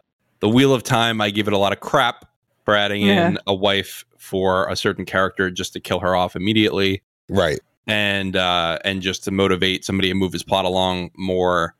Uh, I hate that. It's like my least favorite thing to, uh, it's it's a lazy way to motivate a character. And I really hope that's not what they're doing here. I yeah, pray agreed. that it's not what they're doing here. Agreed. Because yeah. I will go off on another rant similar to the Amazing Spider-Man issue I twenty-six had, rant. I had to I think about, before. I had to think about your Kamala, uh, yeah, your Kamala Khan rant. So. I mean, it, it, it does a disservice to a really great character. Um, mm-hmm. And it just does a disservice to, to you know, storytelling, if that's the case. Like, yeah. Yeah. So, we'll, you know, we could have we'll we could have see. Ben Parker die. That's okay. You know, yeah. great power comes great responsibility. Yeah. Ben Parker. What is uh, he always dies. Yeah. Yeah. I know. That's that's he's been dying since like nineteen sixty-five, right? Yeah. yeah. yeah he can, he can. Don't name your kids Ben Parker, people. He, he can. No, no, certainly not. Uh, Anything else on Nick and Maria before we go on to another character? Well, no, I no. think, yeah, we got the my favorite scene stealer coming up next. Okay. Sonya Falsworth, yeah. uh, played by Olivia Colman. What's your favorite scene stealer over here? Well, yeah, she, I mean, she just like her, the energy that she brought in, like I, I'm going to need a lot of Sonya this, this mm. entire series. Like I'm going to need a significant chunk of her every episode because she was... She was definitely my favorite thing about, I mean, other than I like the com- emotional complexity about Amelia Clark, but Olivia Colman was just fun to watch. Uh, Olivia Colman's been busy. She was also yeah. on an episode of The Bear season two that just oh, came wow. out. Uh, yeah. Uh, not, not too long. So it, you know, it, it might've been a day shooting, but uh, she's also what in The Crown, right? She's leading that. Right. So she's, well, she's she, very busy. Yeah. She, in the previous iteration. Yeah. Right. Right. She, she was the middle queen. Yeah. Right. And so in this, in this, she's uh, she's an M I six, uh, M I six, sorry, uh, the like Bond style secret agent, right. but she's more like the uh, M, you know, uh, right. from Bond. Right. And she, fun uh, M C U Easter egg, she's a descendant probably of James Montgomery Fallsworth, who is one of the Howling Commandos, uh, right. a guy called Union Jack. So someone we saw in Captain America and Agents of S H I E L D. So uh, she's she's not in the comics, though, right, Sean? No. No. But they tied her into some real... But they, they, like you just said, she's a descendant of of a of a comic book character. So yeah, definitely. And um, yeah, I, I agree that her portrayal was was really cool. Like this very dry, acerbic British, you know, sarcastic, you know, like very cutting type of dialogue, which I always appreciate. Um, so yeah, I I want to see more of her. And I want to see mm-hmm. more of them together on screen. I think they had a, a, a very good chemistry for me personally. Um, I have a question for you guys both about, so we saw Nick Fury put the camera on the owl eye and then saw them, you know, watch, watch a scene, watch a conversation with her later that gave them information. Do you think that later conversation was staged? Do you think she knew about the camera on the owl eye? Hmm. I, I yes. I, I, okay. I think because she's she's she's also a, a spy at the top of her game still. So I would think that she would, once she knows Nick Fury, unless she's totally underestimating him, which is a possibility, but she would sweep her office, you know, for listening devices once she's had Nick Fury in there. You right. know what I mean? Yeah. So I, I would say why yes. Why would she trust him? Yeah. Yeah. Why would she trust him? Unless, again, to your point, that you know, this old man, you know, broken down, you know, persona that he's giving off, that she's totally bought into it, like I have. But I'm not a spy. So, I mean, yeah, I can buy into it. I, I don't want her to buy into it. So I would say, yes, that she knows that that he's listening in on the conversation. Okay. All right. She does seem like she knows what she's doing. Yeah. Yeah. Yeah. She's definitely competent. Um, I thought she was funny also when, uh, um, so yeah, she gives Nick a drink and he's like, well, I like bourbon. And she's like, well, you're getting bottom shelf piss because I haven't forgiven you for destroying my very expensive flat. And he's like, you mean city. So yeah, for anyone who doesn't understand that reference, it's, it's referring to Spider-Man Far From Home when Mysterio destroyed London. And actually, yeah. it wasn't even really Fury. It was Talos pretending to be pretending Fury. Pretending to be Fury. Right. Yeah. So. Huh. I, I had no idea. And I did see Far From Home, but I didn't put all this together. So thank you. Yeah. Yeah. yeah. There's a, a reference in here that I didn't pick up on, but it's in the outline here. So I'm bringing it in. Uh, the Paul Robson reference. Does someone want to explain oh. that one to me? Again, that, that British wit and suck. Yeah. um, yeah. So she, She called Fury out. It's like, yo, you in Moscow, you think you are Paul Robeson? and and it's a it's a great line because, you know, Nick Fury is definitely not Paul Robeson. You know what I'm saying? He is not cut from that cloth. He is, you know, except from being uh, a large black man walking through Moscow, they are totally different peoples, you know, and, and what they believed in and um and what how they viewed the world. Uh, so, yeah, it was a, a really cool line that she threw out there. And I, and I thought it was great because for me, when I heard it, that's the, the first thing I thought about. It was like, yeah, these two guys are so different. Um, and it's, you know, it's a nod to whoever wrote that line in. Hopefully yeah. that they did it in a in, in that way to to show, to prompt people to understand that Nick Fury's, you know, for all the, the the things that he's done, he's very cut and dry, you know, right versus wrong, good versus evil. Um, he's a straight down the line type of bureaucratic guy. You know what I mean? He follows orders and... He, but he's got an eye patch. you, you, you, I don't know. The eye patch is telling me a different story here. I mean, that, but the eye patch is gone now, so yeah. different. Okay, all right. just, just the scars, just the yeah. scars remain to show. So now battle. He's confused so, for a, a communist from post-World War Two, exactly, who, who left the United States of America because of racism, something that yeah. Nick Fury did not decidedly do. Um, no, yeah. And, and Nick Fury isn't an artist either. Right. Yeah. And he went to work for the government instead of fighting against it. So, yeah. True. Um, Very different character then. Yeah, so I thought it was it was a really, again, that dry, sarcastic um, little dig that I'm sure Nick Fury has heard before, you yeah. know, from black folk in his life. Oh, boy. Like, yeah, definitely like, yo, you're not, you're, what are you? You're, what kind of guy are you? Working for the government, working for S H I E L D. So, I'm yeah. There's um, almost um, an analog with the Skrulls, right? With Talos. Working with the, uh, you the know government. What? Yeah. yeah, yeah, exactly. Absolutely. Yeah. Is Absolutely. he? Is he? You know, who who is he with? Basically, is the question. Yeah. Yeah.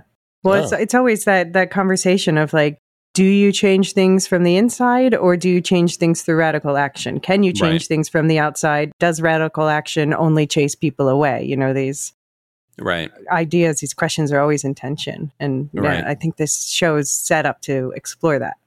And right, and the Skrulls have spent thirty-five years, right, yes. trying to change it from the inside. Right. Did it work? Yes. I don't know about that. Yeah. We'll yeah. see. We'll see.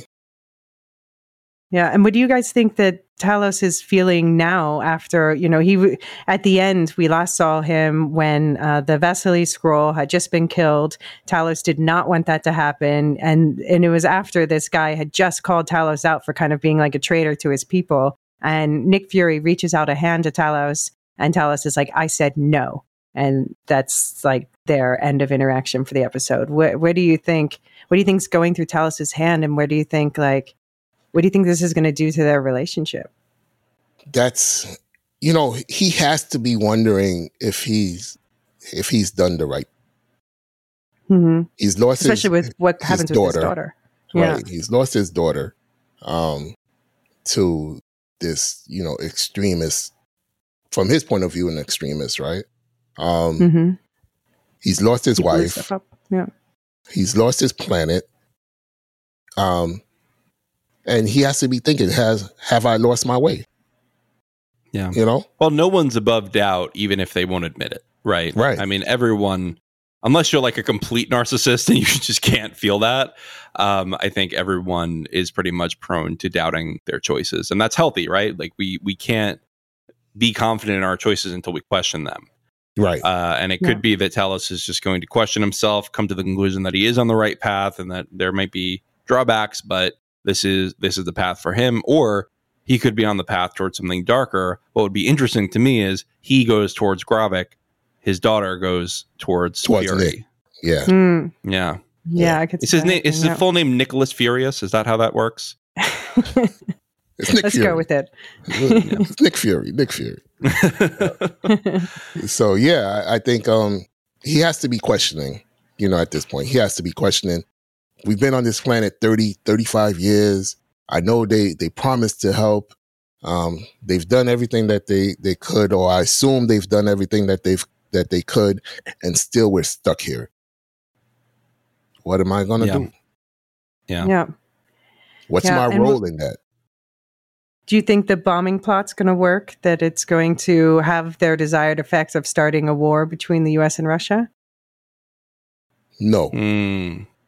Yeah. I, I, how much influence do you think Fury has with the president? I think I think a decent amount, right? I think. I that, mean, the president's trying to call him direct pretty much. So, yeah. Yeah. yeah so uh, I, I think, I think, yeah, I, I think if anything happens, it would be on the Russian side. I guess the question is, are they going to bring in real world politics of Russia and the U S not really talking that much and distrusting right. each other? Or are they going to go with this sort of more fictionalized version of world politics and make it so that Fury can, or maybe at least has contacts in the Russian government that can ease the tension, e- ease the the heat a little bit, right? Uh, take take it off the burner for a little bit. I'm I'm hoping that they'll bring in some Russian characters from the comic books. Like I wouldn't, I would love to see like Red Guardian again, or someone just someone to represent like the Russian side of this as well. So it's not so like one-sided. one-sided. Yeah. yeah. Yeah. Okay. And uh, so the Skrull suspicions you have written here, Alicia, Yeah. So basically, okay, so we already decided Rhodey and the entire government, all Skrulls. uh, yeah, there's no humans left in America, actually. It's all Skrulls. Are, are we suspecting anyone else? Like uh, Marie? Oh, no, not Maria. Oh. How did Maria. I possibly? I lived in a world of denial for a second. Oh, my you God. Did. You did. Oh, my gosh. Uh, um, I, I'm, I'm not above thinking Fury, current Fury, is a Skrull. I think, right. it, really? I think it could be. I think it could be. Uh, other than that, I could not tell you anymore because I am struggling what to about, keep up with this anyway. What about Sonya? Sonya Falsworth. Um, I don't think so. No? I don't think so. I think so. It would be fun if she was, but kind of also fun if she's not. That would be interesting, but Do you I think she would have known? Because a Skrull can tell another Skrull, right? Generally? Well. No. Oh. Well, then not, I'm not wrong if they're not in everything. on... Not if they're not in on the on the plot, right? Okay. Mm-hmm. So, hmm. yeah, you wouldn't know by looking at, at at a Skrull unless they have some, you know, pheromones that we're not um, privy to. Which is I was going to say because wouldn't I'll she have, have known that. that it was a Skrull Fury and Hill in Far From Home? But I guess yeah. not. I guess. Uh, I guess I'll not. do some background on that. I'll, I'll check on that. Kind of I mean, yeah. Listen, I'm just Skrull. saying stuff. You, did, nah, you don't take anything no. I say. I Listener, like if question. you're out there, if you're out there, these two know what they're talking about. I, I like just, that question. I'm, I'm here for the day. I'm here yeah, for the day. I'm a I temp like here. I like that question. But I mean, but aren't there in the comics also like sleeper Skrulls who don't even know yes. they themselves are Skrulls? That they themselves are Skrulls, yes. Yeah. So it's possible that like someone could be a Skrull and just not even themselves they realize it until they're activated. Yeah. Yeah. Yeah. Right. Okay. All right. So speaking of comics, Jean, you have a comics corner that I guess you're going to regularly do here. Do you want to discuss some of the things that you wanted to pull out of the comics? Yeah. So the first thing that we we, we want to really say is that this is really different from the first Secret Invasion um, story that was told in twenty oh eight. Um, that first story was really uh, a full-on superhero, you know, replacement story. Like they replaced members of the superhero and supervillain community, um, which led to a, a cataclysmic clash between Skrull heroes and imposters, right? Um, so were they able to mimic the powers in that? They were. Okay, so they've changed degree. the lore since. No, it because always of the Super Skrull. It had to yeah. be. Oh, we, oh, they were Super Skrulls here. They were engineered to gotcha. take on the powers of specific um, okay. characters. So not all Skrulls were able to do that. They had the foot soldiers, you know, who were just, you know, regular zip, zip, bang, bang type of stuff. And they had the superheroes um, replacements. Um, interestingly enough, Maria Hill was replaced by a Skrull in that first story. Mm-hmm. Um, so... But I think they didn't they do that. They did that with having Soren play her. I'm I'm voting L M D. L M D. So I I think um, the overarching story is the same. You know, this alien race looking for a home world, but it's told in a in a much more um, different way. They had been planning this takeover for years. Um, they had taken over um, compromised heroes. In stories going back, at least this story happened in two thousand eight. You want to say at least, you know, four or five years prior.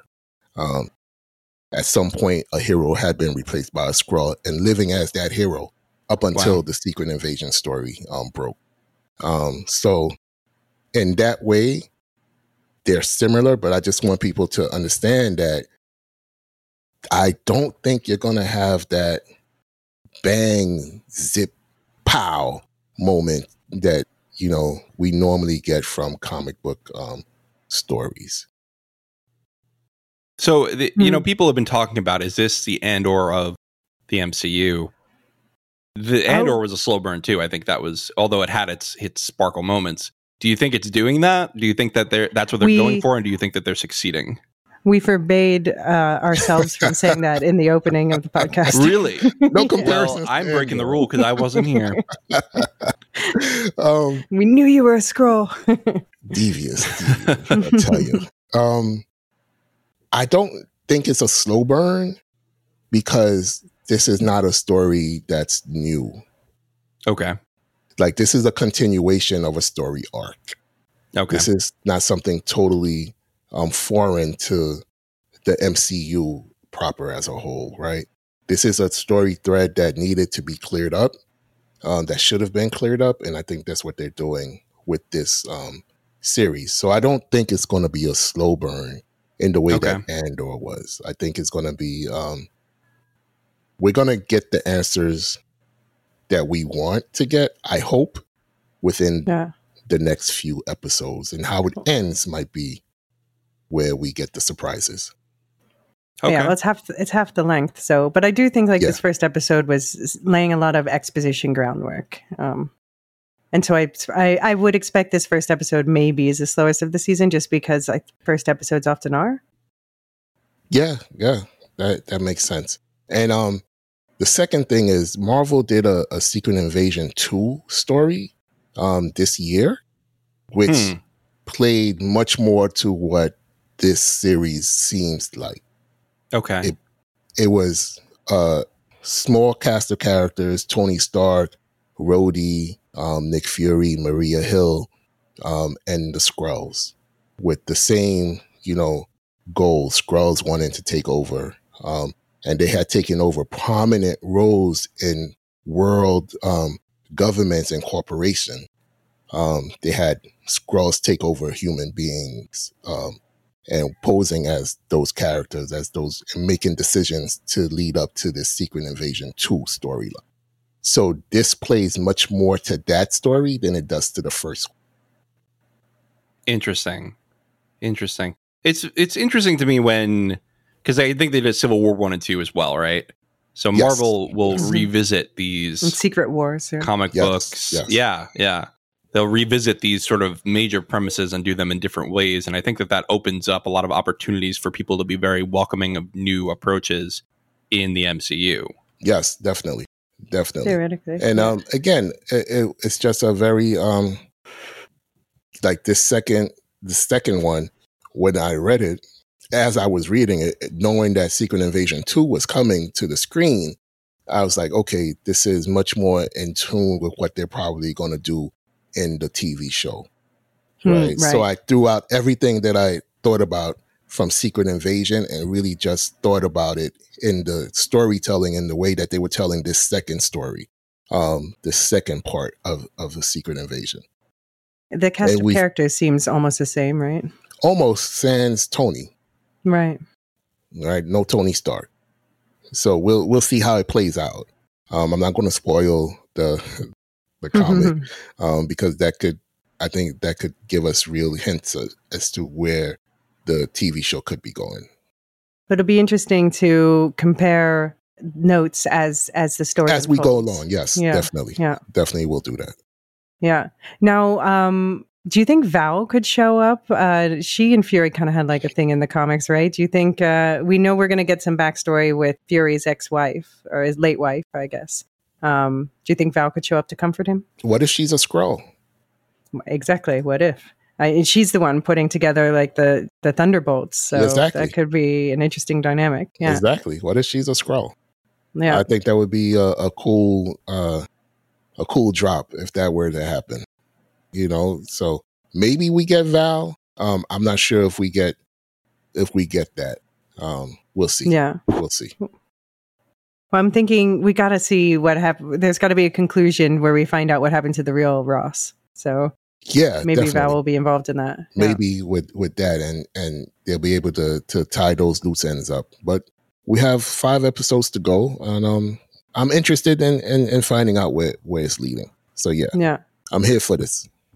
So an Easter egg someone pointed out to me uh, in the comics vein is that the uh, one of the people that we see like in the Warriors room at New Skrull is a character named G'iah, who was actually, it's a it's a female in this show, but it was a male Super Skrull in the comics. Yes. So I'm wondering if... Uh, if they have yeah, Super Skrulls? I don't know. Yeah, it seems like, I feel like the show is grounded and they're not going to go that direction, but I don't know. They, they put that Easter egg there. Yeah, I- I think, um, I don't know. That would be cool if they did. yeah. I'm, I'm here. You know, I, I don't want, I don't want to yeah. not have those those um, no exactly you know fantastic spots, uh, and I think it would be cool to see it. But I just don't think that that's what they're going. That's what they're trying no. to do with this story. It doesn't um, feel like it's going that direction, but who knows? Like, I yeah. didn't think WandaVision was going to end with a typical yeah, you're fight, right. and then it did. You're right, yeah. and it did. So, yeah, we'll we'll see. We'll see. Maybe we will get a Super Skrull. Cool. I was just going to ask, John, what are your hopes for the rest of this show as a more casual fan? That they don't lose me in details of things. Okay. Yeah, that have been coming up in different movies and T V shows. I haven't watched Loki. I haven't basically watched any of the the shows on Disney Plus. Oh, wow. Okay. So uh, they they really do have to onboard me. And I'm hoping it's sort of a tight mystery that I can follow from beginning to end without getting lost. Um, right. I did think that this episode was a little slow, but you need a setup episode. So I'm willing to give that a pass and, and get on to the next episode. I just hope that it sort of picks up as we go along now. Right. And I think they did a great job in the first episode. It being so slow was to tell a story, um, mm-hmm. to give people background and to get people, you know, up to speed on where they're going and what they're doing. So hopefully this next episode picks up the pace of. Yeah. They established the players, the stakes. Yeah. Now, yeah. now let's establish where the story's going. Yeah. Yeah. Yeah. So we'll, we'll wait and see what happens. Yeah. Cool. And whatever. I'm ro- rooting for G'iah. Yeah, absolutely. Wherever she ends up, or maybe we won't. Maybe it'll be like Dedra and Andor, where we're like, "Yeah, you go." Oh no, not like that. Oh no. I'm rooting for Gravik. How about that? We'll see. All right, so I think that's a good place to leave it. Thanks for that comic background from both of you. Uh, let's get into our outro. We've got a Patreon, and uh, it's a, a lovely place. We post a lot of things there. We try to give a lot of benefits, including. Uh, For our one-year anniversary, we're going to be doing an exclusive sticker that you can only get if you're a patron by the end of the month of July. Uh, and it is an Elvish sticker saying uh, one year of history in Elvish uh, from the Tolkien universe. And it will be available. Uh, it'll be shipped to you if you have your mailing address with us on the Patreon. So definitely check that if you don't. Uh, and otherwise, we'll send you a digital copy if you just want that. But we'd like to give a shout out to our top patrons, our lore masters, every single month.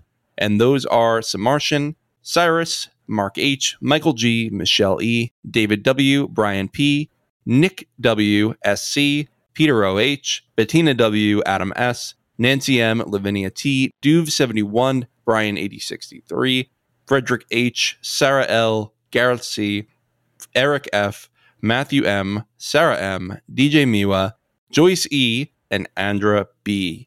Boy, oh boy, that list is getting long, and we are grateful for each and every one of you and for all our patrons. Absolutely. Uh, programming notes. Alicia, you've got a podcast. You're a network affiliate. You're uh, you're you're one of the, the Lorehoundish podcasts over here. Uh, can you tell us about your podcast? Yeah, so it's called We'll Shift Dust, a Silo T V podcast. And as it says on the tin, it is about the T V show Silo on Apple T V Plus, the um, dystopic sci-fi thriller. It's you've probably heard about it from someone if you're into sci-fi, uh, because it's been definitely picking up a lot of word of mouth steam. It's based on my favorite series of books.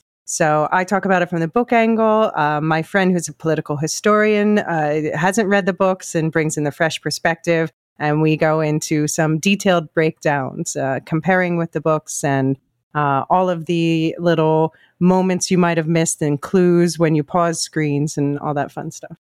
Cool. Yeah, I'm loving that podcast. If you are here Great. for a two-hour M C U podcast, you'll probably like that as well. And, uh, you know, it's a it's it's one of our it, it's similar to our classic Lorehound stuff when we were doing uh, uh, Andor and the White Lotus, where we were getting up to like two hours. I see you guys hitting yeah. that two hour, thirty minute mark.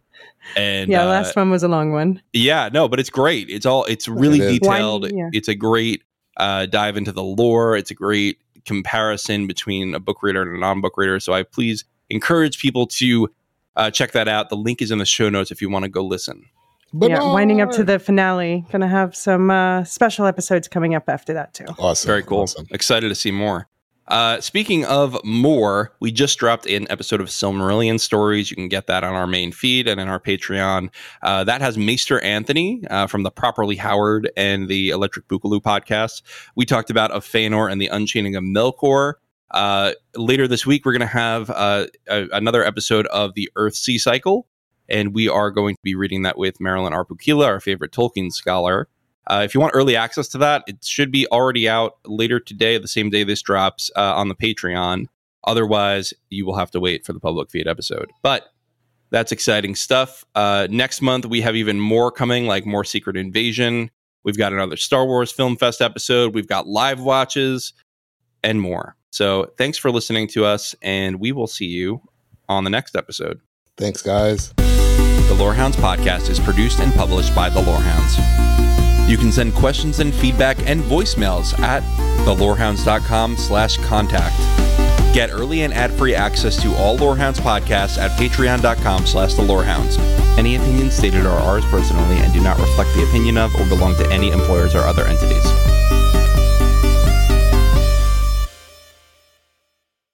A new Star Wars journey begins in the place all good journeys begin.